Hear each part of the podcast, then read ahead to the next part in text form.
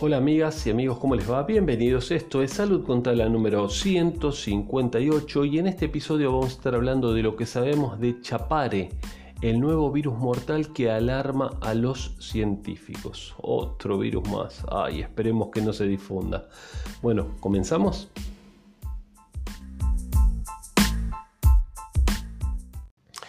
El chapare es un virus letal que ha dirigido las miradas de los investigadores en las últimas semanas o horas hacia Bolivia, después de constatar las primeras eh, evidencias de la propagación de este virus en personas en los entornos sanitarios.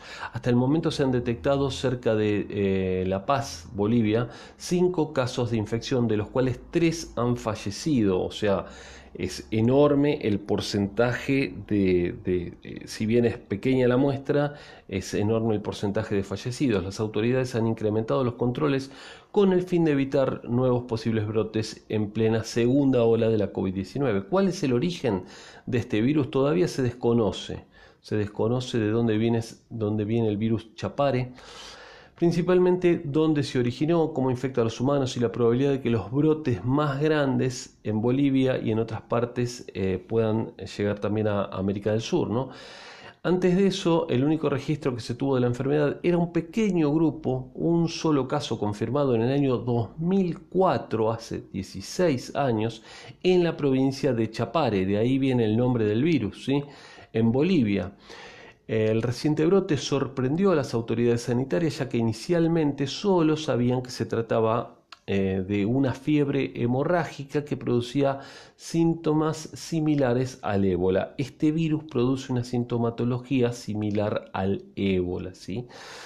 El origen de este segundo brote podría estar en un agricultor de arroz de 65 años que probablemente contrajo el virus Chapare a través del contacto con la orina y excrementos de rata. El siguiente infectado sería un médico de 25 años que cuidó al agricultor y que enfermó después de nueve días de ese hecho. A lo que hay que sumar el conductor de la ambulancia que desarrolló sintomatología a los 16 días.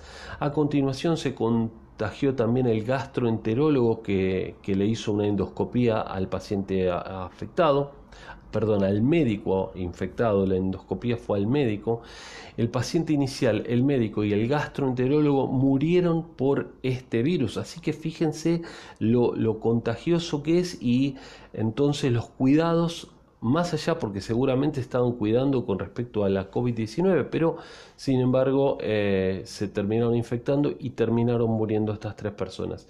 El médico de la ambulancia y el quinto paciente, otro agricultor, sobrevivieron a la enfermedad. ¿Cuáles son los síntomas?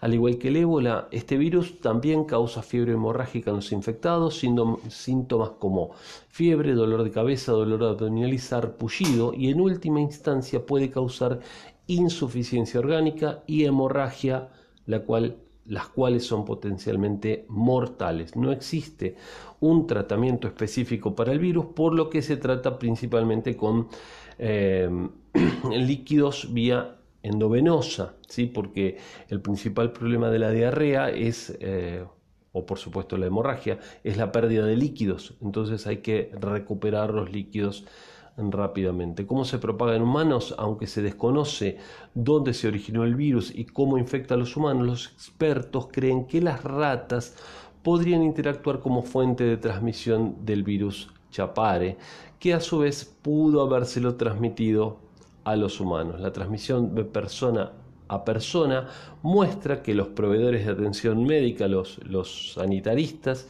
y cualquier otra persona que se ocupe de los casos sospechosos deben tener mucho cuidado para evitar el contacto con elementos que puedan estar contaminados con sangre, orina, saliva o semen, porque también podrían entonces contagiarse. ¿sí?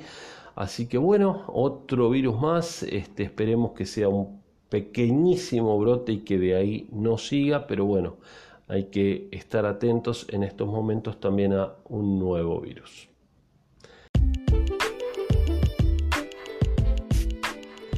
Amigas y amigos, espero que les haya gustado esta breve información, este breve episodio. Recuerden seguirnos en nuestras redes sociales como Instituto Taladriz, nos pueden seguir en Facebook, Instagram, YouTube y bueno, eh, difundir este podcast, así cada vez estamos aprendiendo un poquitito más todos sobre salud. Les mando un saludo grande y cuídense mucho. Hasta mañana.